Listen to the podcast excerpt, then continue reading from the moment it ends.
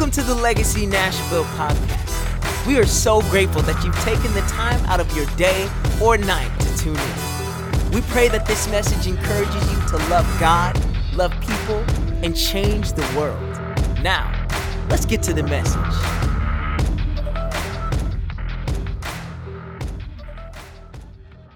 All right, open up your Bible uh, to First Chronicles chapter 17, verse 1 and verse 2. Once you see it on the screen, go ahead and stand to your feet. We're going to read it together. First Chronicles chapter 17, verse 1 and 2. You'll see this same story in 2 Samuel as well.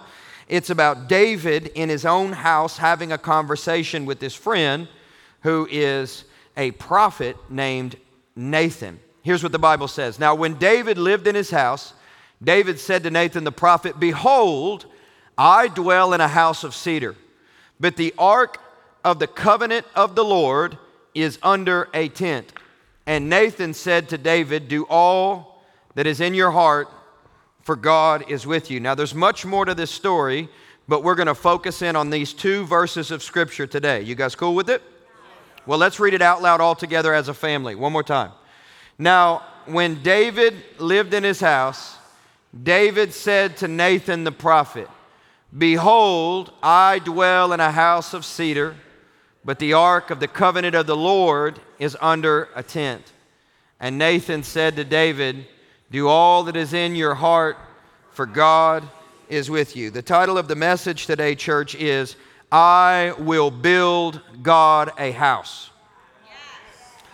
I will build God a house. Put your hand on your heart and say it with me. Say, I will build God a house. Lord, we thank you for the heart of David because we know that you said about your son David, he is a man after your own heart. And so, God, I ask for a supernatural impartation from the Holy Spirit for all of us today that you would put the same heart that was in David in us that we would have a zeal for the house of the Lord. Just like you, Jesus, when you turned over the tables of the money changers and the disciples remembered the scripture that was written zeal for God's house has consumed us.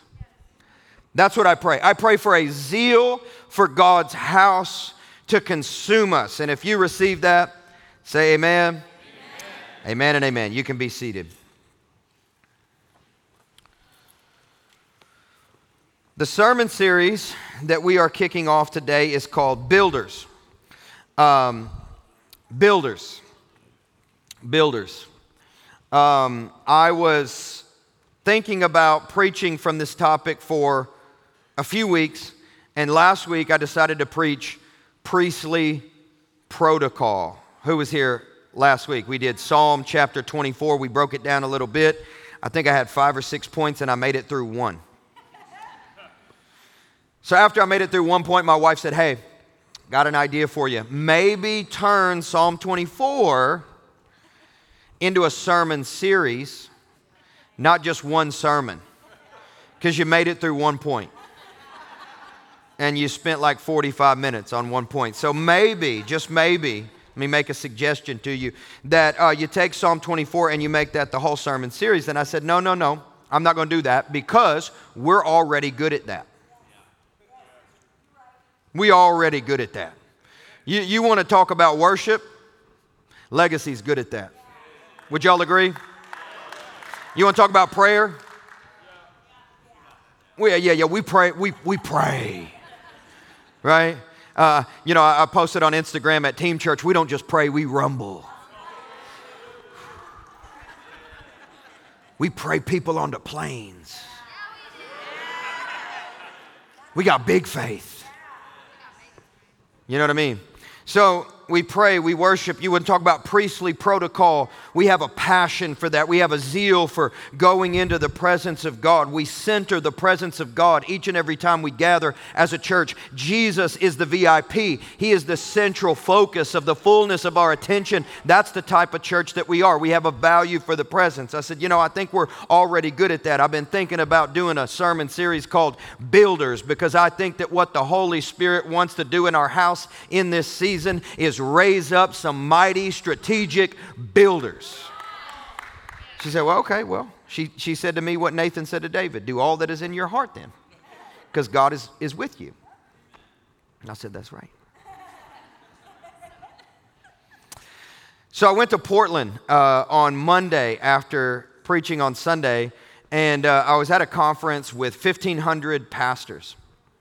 And I had no idea what the theme of the conference was. Um, my pastor is the chairman of the organization that, this, that the conference uh, was hosted by, all right? So I walk in, and you would think I would have talked to him about this before, but I walk in and I go straight to the merch table. Because when you go to a conference, where do you go first? Merch. Right? You got, there's priorities here. We'll worship in a minute. First, we got to look at the merch. right? So I go to the, I go to the merch table, and there is a trucker hat uh, that's my favorite color, green, and it says builder. I said, Oh, this is God. I felt like a real Christian. I'm like, I do hear from the, from the Lord. Builder. I said, Let me get that let me get that hat. And then I bought this shirt. Let's see. Healthy leaders building healthy churches. Is that what it says? I, th- I thought I remembered. I didn't want to get it wrong, you know. I didn't want to say the name of the barbecue restaurant earlier either. El Relleno. Did I get it? Nailed it. I didn't want to say it though. I was a little nervous to say it. So I bought this shirt, and then my pastor got up to preach, and he said, Here's the title of my sermon tonight it is Blueprints, Bricks, and Builders about came up out of my seat. I said, okay, this is the word of the Lord for our house. We need to talk about becoming builders. So I get back and I start my sermon prep at Starbucks on Thursday morning, and I'm rocking my green hat, builders. And I'm there with my laptop and I'm drinking my Americano. Don't judge me, but I do like Starbucks Americanos because they're consistent wherever you are in the world, always burned very hot. So you like, it just, you just know what you're going to get. You know what I'm saying? So I'm, I'm there, I'm drinking the Starbucks, and there's a guy who's across from me. There's a bar separating us, and he says, Hey, hey, take my AirPod out. I'm like, Yo, what's up? He's like, Bro, that's a dope hat. I said, man, thank you, bro. That thank you so much. I just got this hat, uh, you know, from a conference in Portland. He said, well, it's really cool because I'm a builder. I said, bro, me too. What do you build? He said, Well, I'm a, I'm a general contractor and, and I'm a builder. And you know, whenever the Holy Spirit just taps you on the shoulder, give him the hat. No, I like this hat. It's my favorite color. You know what I'm saying? You, you, ever, you ever have that experience, you know? Like, I ain't giving him the hat, God. So I'm like, all right, all right, all right, all right. I'm gonna be generous. I'm gonna be generous. So I start texting the person on my laptop. He don't know this, but I'm texting the person that made the hat, and I'm like, go ahead and send me another hat. you know, because I'm trying to like, you know, try to.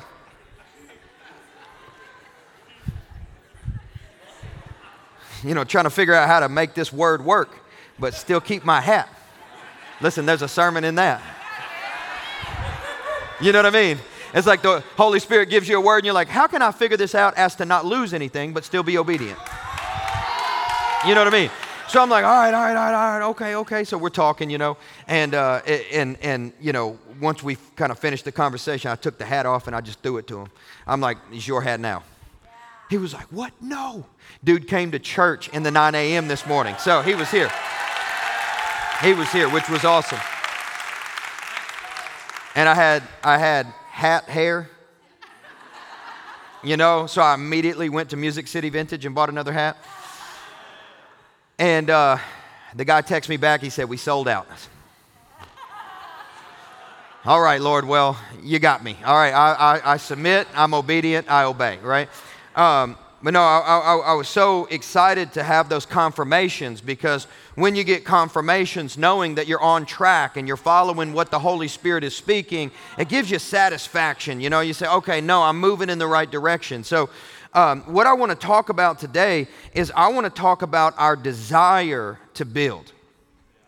All right, I want to talk about our heart to build. And I want to start by asking you a question Do you have a heart to build? Do you have a desire to build in life and in church? All right, this is not just about the local church, this is also about you and your life. In life and in church, before you're able to build anything, you're going to have to start at the heart. Because before anything gets built on the outside, it's going to have to first be assembled on the inside. Right? So we're going to have to start here and we're going to have to start with desire. If you look at the word heart in the Bible, Old and New Testament, in New Testament, I know it's the Greek word cardia, which is where we get our English word cardiac from, but you'll never see, except for maybe once or twice, in the fullness of all of Scripture does the word heart actually mean the physical human heart that beats in our chest. Only once or twice. There's like hundreds of times that the word heart is used. Most often, an accurate translation for the word heart in the Bible is, ready? Desire. Desire. So, whenever God says, I want you, better said, I command you to love the Lord your God with all of your. What is God teaching us? He's telling us the type of love that I want to receive from you first is that you would love me with the fullness of your desire. So when everything that you want has to file into a line, is God standing in front of the line? Because that's what it means to love Him with the fullness of your desires. You may want other things, but we worship what we want the most. Let me say it again. We worship what we want the most. So, whatever that thing is, whatever's the first in line of your desires, it's what we're worshiping right now. So, when I ask you, do you have a heart to be a builder? What I'm asking you is, do you have any desire to build? And a more important question this morning is, do you have a desire to build God's house? Do you want to build God's house? Now, I'll be honest with you guys. When I first started pastoring, I did not have a high value for the local church, at least in America. How does those two things coexist? You are a local church pastor in America, and you don't have a high value for the local church in America. I'm, I'm just being honest, right? Because I was a missionary, and I lived in India, and my goal was to rescue kids from human trafficking. And so when I came back to America and I sat in church services that lasted 42 and a half minutes, with two very predictable songs. And then the offering plate came, and the pastor got up with a PowerPoint and five exact points. And, uh, you know, I shook a few hands and I was on my way out to Cracker Barrel.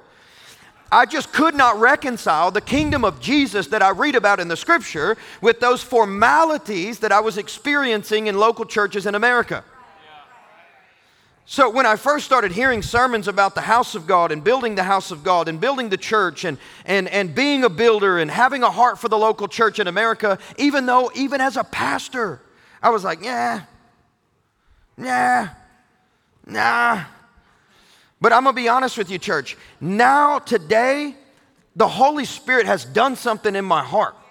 The Holy Spirit's done something in my life where now I look at the local church and I see the bride of Jesus, the local church expressions in our own nation, as being deserving of laying down my life for. This is the bride of Christ. I remember I was on a prayer walk one time and Jesus asked me, Why are you a pastor? And this was like when I probably shouldn't have been a pastor because I was trying to quit. I was like, Lord, please let me quit. Our church is terrible.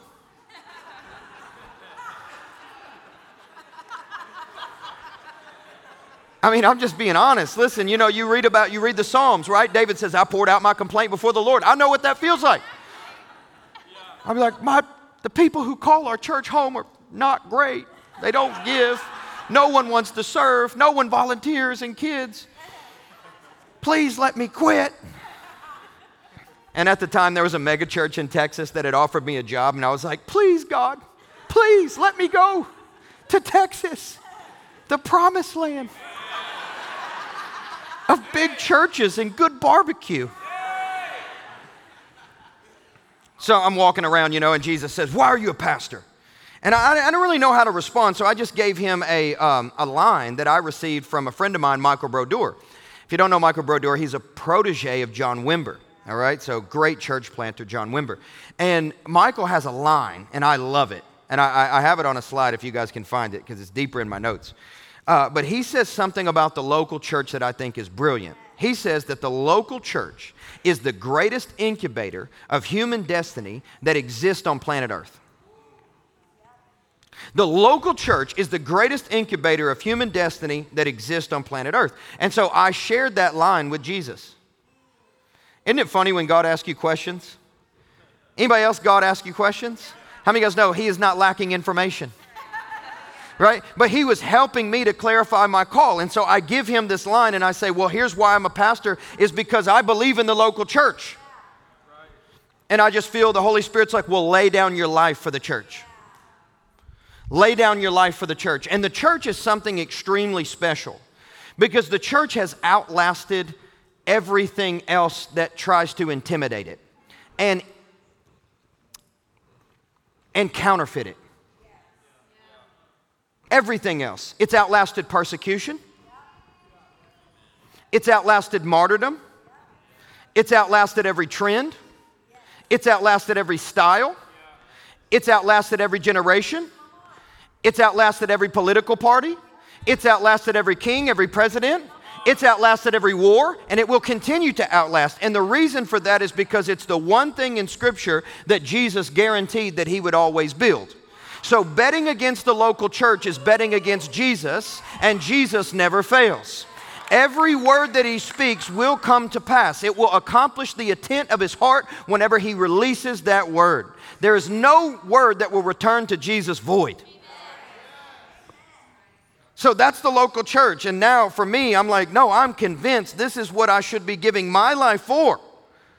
Now, I don't know if you know this or have realized this. I'm sure you feel this deep down, even if you can't articulate it. And that is that every human being has been designed by God to be a builder. If you think about it, our first parents, Adam and Eve, what did God do with them? He put them in a garden. Genesis chapter 2, verse 15. The Lord God took the man, put him in a garden. To do what? Work it and keep it and build. Right? So God creates and then he gives man something to create. To complain that you're not creative is absurd because your God who dwells in you is the creator. So he said, I'm gonna put you in the garden, and here's what I'm gonna do after doing this work for six days, I'm going to take a rest. And Monday morning, you're going to get up, Adam, and you're going to do a little work. I mean, this is just my own personal opinion, but I believe I'm still going to work in heaven. Because I'm a builder. Because you're a builder. And there's some kind of joy that just comes from building, doesn't there? So, so he, he put Adam in the garden and uh, he has a project. So, a garden was the project of the first Adam. Now, the church is the project of the second Adam. Where the first Adam failed in his building project, the second Adam, Jesus, is successful in his building project, which is the local church. That's why he said, Peter, I'm telling you the truth, man. Upon this rock, I'm going to build my church, and the gates of hell shall not prevail against it. That's how powerful the church is. Now, if you listen to a Catholic preach that sermon, they're going to tell you that the reason why Jesus said it like that is because he was referring to Peter, who was the rock, as the first pope. Right? And so they would see it as a line of succession from Peter on down, right? So God anointed a man God anointed a man and said, I'm going to build my church on this man. But if you talk to a, a charismatic about this passage of Scripture, they're going to say, no, it was not about a man, it was about a revelation. It was about a vision that Peter caught in that moment that Jesus was the Son of God and he was building the church and that he would build it through us as his body. And so you'd hear it from one camp and they'd say, well, it's about a man. And then another camp would say, it's about a vision, but it's about both. Because a man without a vision is incomplete, but a vision without a man is incomplete. We got to have both to build. We got to have a conviction. We got to have revelation. We got to have inspiration. We got to have impartation that comes from Jesus, the ultimate builder. But the Holy Spirit is also looking for somebody who will say, That's me. I will build. I will volunteer. I will be tribute. Whatever you need, God, here I am. Haven't thought of that movie in a long time, but it worked out perfectly. Here I am. Send me. I will build. What do you want built? I didn't prepare for that. It wasn't in my notes, but it was, it was fun. You know, as a disciple of Jesus, to build is in your blood, it's in your DNA, it's deep down in there. And as believers, we know what we are supposed to build. And that is the thing that Jesus is building, which is his church. But you know, it's not only Christians that are hardwired to build, heathens are also hardwired to build. Think back in the Old Testament whenever we see the Babylonians building this huge tower that we know of called Babel, right? In Genesis 11. Then they said, Come, let us build a city for ourselves and a tower with its top in the heavens. And get this, and let us make a name for ourselves. That doesn't sound like 2023, does it? And let us make a name for ourselves, lest we be dispersed over the face of the whole earth, lest we be forgotten. Let us make a name for ourselves. You see, all of hu- human, human beings, they are builders. The question is not whether or not you are a builder, the question is, what are you building?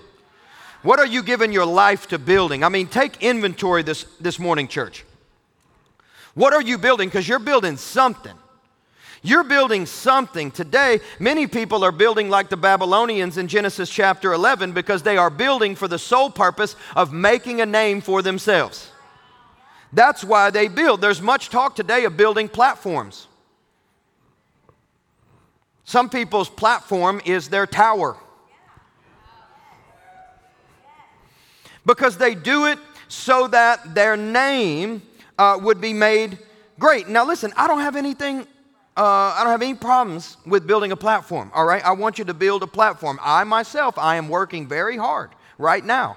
I haven't missed a day since September the 1st. I have posted every single day because I'm trying to be a better steward of the people that God's put in my orbit so that I can influence them for Him. And in the process, some people call you heretics, as I learned yesterday. But that's okay. I bless all of them.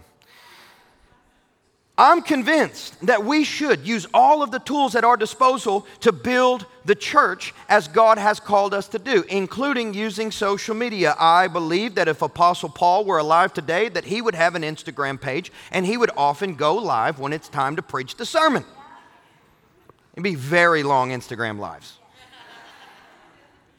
People once received the gospel through stained glass. They would walk past the church and they would see the story of God in the stained glass. Now people are able to receive the gospel not just through stained glass, but through cell phone glass.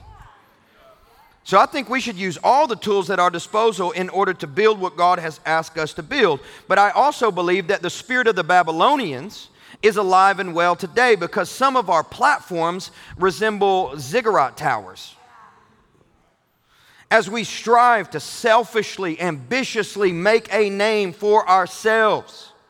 Building big for the sole purpose of making your own name great is what we call Babylonian behavior. And God doesn't seem to like Babylonian architecture. He ruined the Tower of Babel. Now, these are more aggressive um, you know, archetypes of what it looks like to build big for yourself, but we also know that there is a number of subtle counterfeits enticing us constantly through culture to build a great name for ourselves. A little while ago, I was talking to a marriage counselor, and the marriage counselor told me that the number one reason that they treat young couples is because the husband spent too much time playing video games. You believe that? All the young girls in here, like, yep.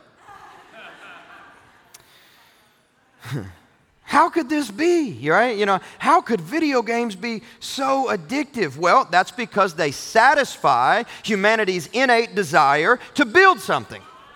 And that's why they're so addictive. Men, especially, are hardwired to build things. And perhaps, I know not 100% of the time, but men are hardwired to build things, and perhaps women are hardwired to make those things better.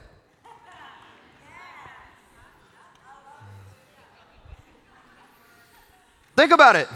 Men make things and women make those things better. Uh, men may provide the food, but women cook the dinner. You see what I'm saying? Men provide a house, but women make it a home. Men certainly help make the baby. Hey, hey now.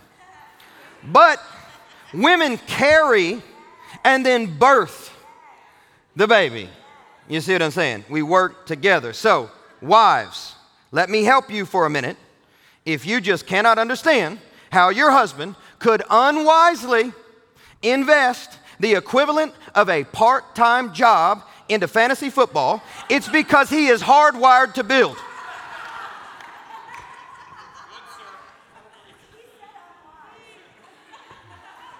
It's because he is hardwired to build. And that's what these games do. These video games, fantasy games, strategy games, they are so addictive because they appeal to our innate desire to build. And it's not just guys on video games anymore, girls are doing it too.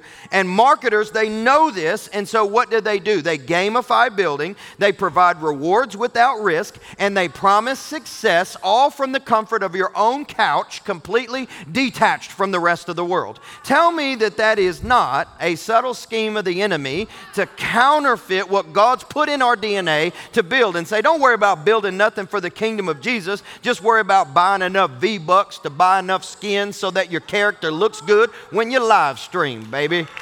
You know what I'm saying? And I ain't got nothing against Fortnite. I like Fortnite. And I think gamers are a people group. And somebody's going to have to be a missionary to them. this is the only way I can really justify playing Fortnite. Uh, but I'm not lying. I will evangelize those little kids, and I am not even playing either. I'll be in there, and some of them got, man, they talk nasty. And, uh, buddy, kiss your mother with that mouth? You know, because they're like 10, you know, eight year old, take that L, take that L. And, and my name is, uh, my name is Martyrdom 121. Um, so if you want to add me up, you can, but martyrdom 121, Philippians 121, to live as Christ and to die as gain. So martyrdom 121. But the kids can't read martyrdom, so they just call me Marty. And I'm like, I'm, it's not Marty.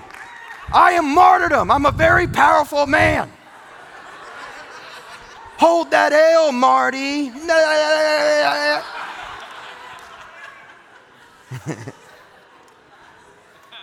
I'm serious, man. Uh, but you know, recently I was I was on there with my my son, and uh, we were playing we were playing, and there were some kids like I think from Montana that had got on, and they were like, "Hey, who are you?" And I said, "What do you mean?" I said, "I'm I'm martyrdom 121." You know, he said, "No, no, no, but your voice it sounds different." Well, yeah, it's because I'm Southern, and y'all are from Montana. He said, No, no, no, it ain't that. It's something else, man. Like, are, are, you, are you like somebody? I said, Well, man, I'm a preacher. They said, Really? You're, you're a preacher? I said, Yeah, man, look me up on Instagram. So I gave him my Instagram tag, and we're playing. I mean, we're, we're just bodying people. You know what I'm saying? we're playing, and I'm listening in the headphones to them listening to me preach. While we're playing Fortnite, and I'm like, hey, do y'all pray? No, I don't really. Hey, y'all go to church? No, I have. Hey, I got a Bible, man. Get that Bible out. And before we logged off, you know, I prayed for them. So listen, I can I can justify the video games. I just turn it into an evangelistic outreach. You know what I'm saying? Because I'm gonna need to give you a little encouragement after I lay the smack down on you. I'm having too much fun in this second service. Listen, some Christians today have been led to believe that what they're building does not matter unless it is big, unless it is popular. And that is simply untrue. That is secularistic popular culture thinking. That's what that is. I can give you plenty of scripture to support God's delight in you, building things like a family, like a home, like a career, like community, and building God's church. On the other hand, I can give you plenty of scripture, even more scripture, in fact, to discourage you from building something big and popular out of selfish ambition in order to make a name for yourself. Take heart. If you're in the room today and you're like, I don't matter because I don't have a bunch of followers, who cares? Do you have a healthy family? Do you have a healthy marriage? Are you raising good kids? Come on. Build something that matters, not something that's going to float off as a vapor. Now, as a missionary, I remember somebody uh, asking me a question. They were also, uh, was an Indian preacher, and uh, they said, if you could only build one thing for the rest of your life and it could not be selfish and it had to glorify God, what would you build? Now, that's a phenomenal question. If you could only build one thing for the rest of your life and it could not be selfish and it had to glorify God, what would you build? And that's a real question for all of us. What would you build? And here's a follow up question How would Jesus answer that question? What would Jesus build? What is Jesus building? Matthew 16, 18. I will build my church, and the gates of hell shall not prevail against it. Now, I'm not telling you today that you are not allowed to build anything but church. I don't believe that. You may build many things in this life, but every single disciple of Jesus should be asking themselves how can they get involved in the building campaign of Christ? How can I, how can I be a part? I may, I may not necessarily be a skilled laborer, but you know what? I can carry the cement. I may not necessarily be good at architecture, but you know what? I can pack some bricks. You know what? I'm strong. I can carry a wheelbarrow. Ain't no problem for me. You see what I'm saying? We all work together in order to get in on Jesus' building project, which is his church. I believe with my whole heart, with my whole heart, that the local church is what nothing else is.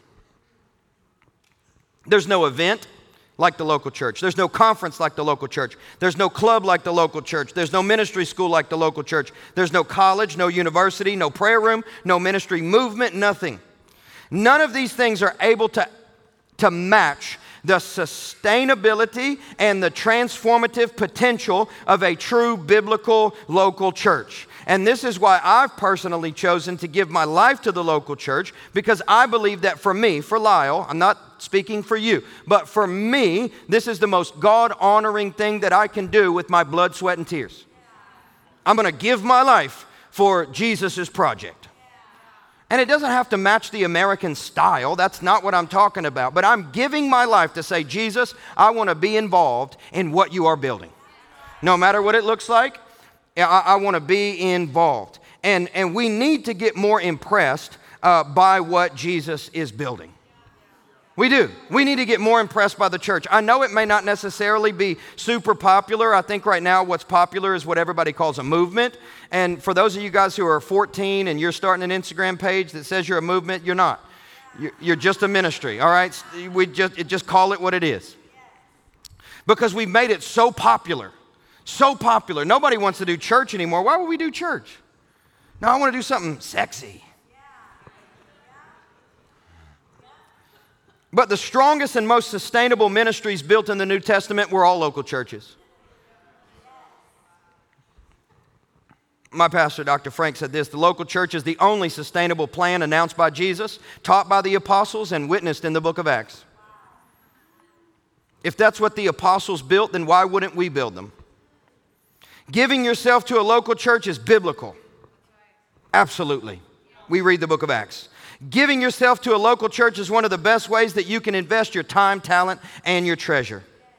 Michael Brodeur also said this We rightly tithe 10% of our money to God through the local church. Why not tithe 10% of our time to God through the local church? That's too radical, Pastor. That's too, ra- that's too radical. You've been reading, you've been reading early church history again. Yep. Because I can, I can bet you that they gave more than a tithe of their time. I know it's too radical for most, but certainly not too radical for early church disciples. I think one of the reasons why we don't have a good taste in our mouth regarding the church is because we see all of these scandals and there's documentaries made about it, and perhaps we have mishandled God's gift of the local church for far too long. But I believe, even though, the ch- even though revival itself may not start in this altar, it may start in a college university, it may start in a Bible study in Starbucks somewhere, it may start elsewhere, it can start anywhere. God can do what He wants, where He wants, with whom He wants but the local church will carry it. That's the truth. The local church carries it. It may not start there, but the local church will carry it. Perhaps we've spent too much time not building what Jesus is building. Perhaps we've not been building according to the blueprint, the Bible. Perhaps we have too many spiritual entrepreneurs disguised as clergymen. Not building up the body, but building platforms, ziggurats. Perhaps we have not held fast to the teachings that have been passed down. Second Thessalonians. So then, brothers and sisters, stand firm. Hold fast to the teachings that we passed on to you, whether by word or mouth or by letter. Thank God that Jesus is a builder. He builds his church no matter the opposition. And you know what? Jesus doesn't just do new builds either. I know we're used to seeing those in East Nashville here, tall and skinnies. New builds. But Jesus doesn't just do new, new builds, Jesus does renovations. Jesus does redecorations and Jesus does restorations. So you may be thinking today, well, I want to be a builder, but my life is in shambles. I'm just trying to pick up the pieces. Jesus is in the restoration business. He can pick up the pieces and he can build an amazing, strong, stable, powerful spiritual house in your spirit. That's what he does. That's who he is. Maybe you need a renovation. Maybe you've been holding fast to old stinking thinking for far too long, and it's time for Jesus to clean that up. He can do that. That's what he does. He doesn't just do new builds, but he also does new builds. We had two today in the 9 a.m. get saved this morning in the back.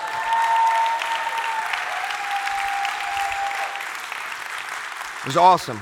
We, we, we're going to pray for them when we finish here in just a moment. They came to us from Vanderbilt Hospital. They're from out of town. Uh, I don't know who the chaplain. I don't know who the chaplain is there. Um, but they, I think they've been at Vandy now for two weeks. They've got a baby in the NICU, needs a heart transplant. We're going to pray for her in a little bit. Um, and they said, Well, the chaplain just told us to come to church here. So, praise God. I'm so grateful for them. I'm so great. I don't know if they're still here or not, but we're going to pray for their baby in a minute as a, as a congregation. So let's go back to the scripture, and here's how we'll close. In uh, 1 Chronicles chapter uh, 17, verse 1 and 2. Now, David lived in the house. David said to Nathan the prophet, Behold, I dwell in a house of cedar, but the ark of the covenant of the Lord is under, the, under a tent. And Nathan said to David, Do all that's in your heart, for God is with you. So I want you to think about a few things here. Number one, uh, we are all David in this scripture. David was many things, but uh, one thing David was for sure was a warrior. And David was in an experience of peacetime at the moment. Maybe just a few weeks previous, he was up to his knees in mud and blood, and he was thinking back to moments in which he would have died by the sword had it not been for the grace of God and his almighty protection. As we sit today in this cedar house, if you'll think back with me just for a moment, I can guarantee you that you can remember where you were before Jesus protected and saved and rescued you from the muck and the mire and the battle and the atrocities of war that we go through in this life. Maybe not in the natural, but in the spirit. You can think back to whenever you had a needle hanging out of your arm, or you can think back to whenever you were searching for life at the bottom of a bottle, or maybe you can think back to whenever anger ate you up and you could not get through an, an, entire day without making a mess of your relationships because of your mouth. Maybe today you're sitting here in this house of cedar and you're like, thank God that you pulled me out of that warfare. Thank God you got me out of that battle. I know I should have died. I should have died. I should have. I should have died in that battle a long time ago. But here I am in this house of cedar. We're all David. Here we are, comfortable, dressed nice, smelling good. And David said, You know what? God's been so good to me. How good have I been to God? You ever think about that? God's been so good to you. How good have you been to Him? Like, what? David said, No, no, no, I, I, can't, I can't sit in this house. I'm, I'm blessed. I'm blessed. I'm warm. I'm safe. I'm good. I'm saved. I'm comfortable. I can't sit here and, and, and allow the house of God to not be as nice as my house. It's amazing how people will treat the church, but would never, ever, ever allow some of the things that they look over in the church to happen in their own house.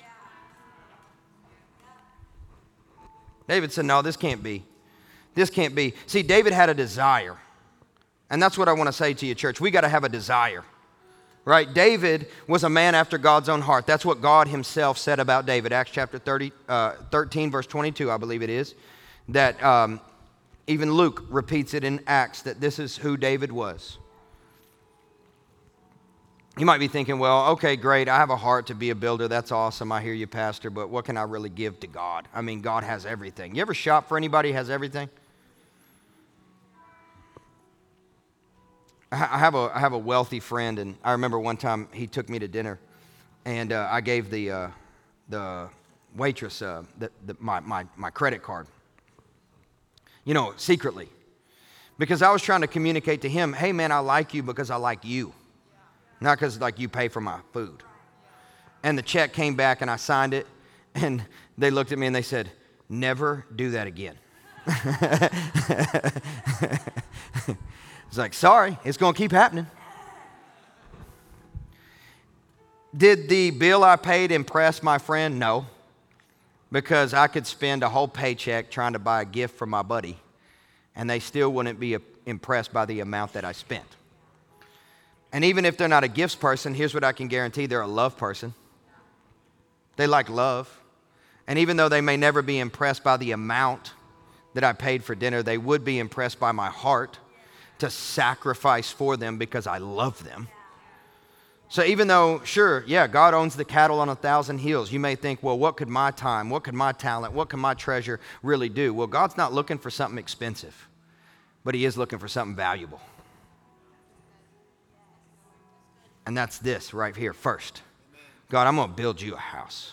I'm going to give my time.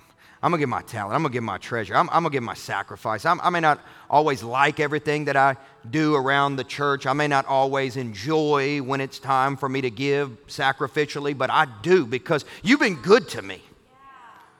And I'm going to be good to you. And I have a desire to bless your house because I'm a builder and I want to build what Jesus is building. Amen? Amen. Let's stand. We're going to pray. The little girl's name is Luna. And so we pray right now in Jesus' name. Just open up your lips, begin to pray for this precious two week old baby named Luna. She needs a new heart, and her lungs need to be strong enough to receive the heart. So we pray right now for the lungs, and we declare supernatural healing Lord, we know you're a restorer, a redeemer, and so we ask right now for supernatural healing for Luna's lungs in Jesus' name. And Lord, we ask for a heart to be found for her in Jesus' name today. And we ask that she would have the strength to sustain the surgery and receive that new heart in Jesus' name. Bring strength to Luna right now into that whole family. The grandmother was here, the mom was here, the dad was here. And Lord, we say thank you for this family that you have birthed into new life, into the kingdom of God today. They are born again believers today. And we pray over the seed that has been sown and we declare Satan will not steal it. It did not fall on gravelly soil. No, it goes down deep and it will bear forth much fruit in Jesus' name. Come into your kingdom purpose. Luna, live. We speak right now over that baby girl. Live in Jesus' name. Live in Jesus' name. Live in Jesus' name. If you can put Moosey on that plane, you can put a heart in that little girl's body. In Jesus' name, we speak life. We speak life and not death. We rebuke death. We speak life in Jesus' name. And we thank you, God, for rescuing and for healing and for strengthening this baby girl. And we ask that you give us the opportunity to see her with our own eyes. Lord, let us dedicate her here on this stage we ask in Jesus' mighty name. And the church said, Amen. Amen. Let's bless the Lord together. Tuning into the Legacy Nashville podcast. If you'd like to support the ministry, you can do so at legacynashville.org forward slash give. If you're listening on iTunes, log into the store and give us a good rating and review. This helps our podcast reach new people with the good news of Jesus Christ.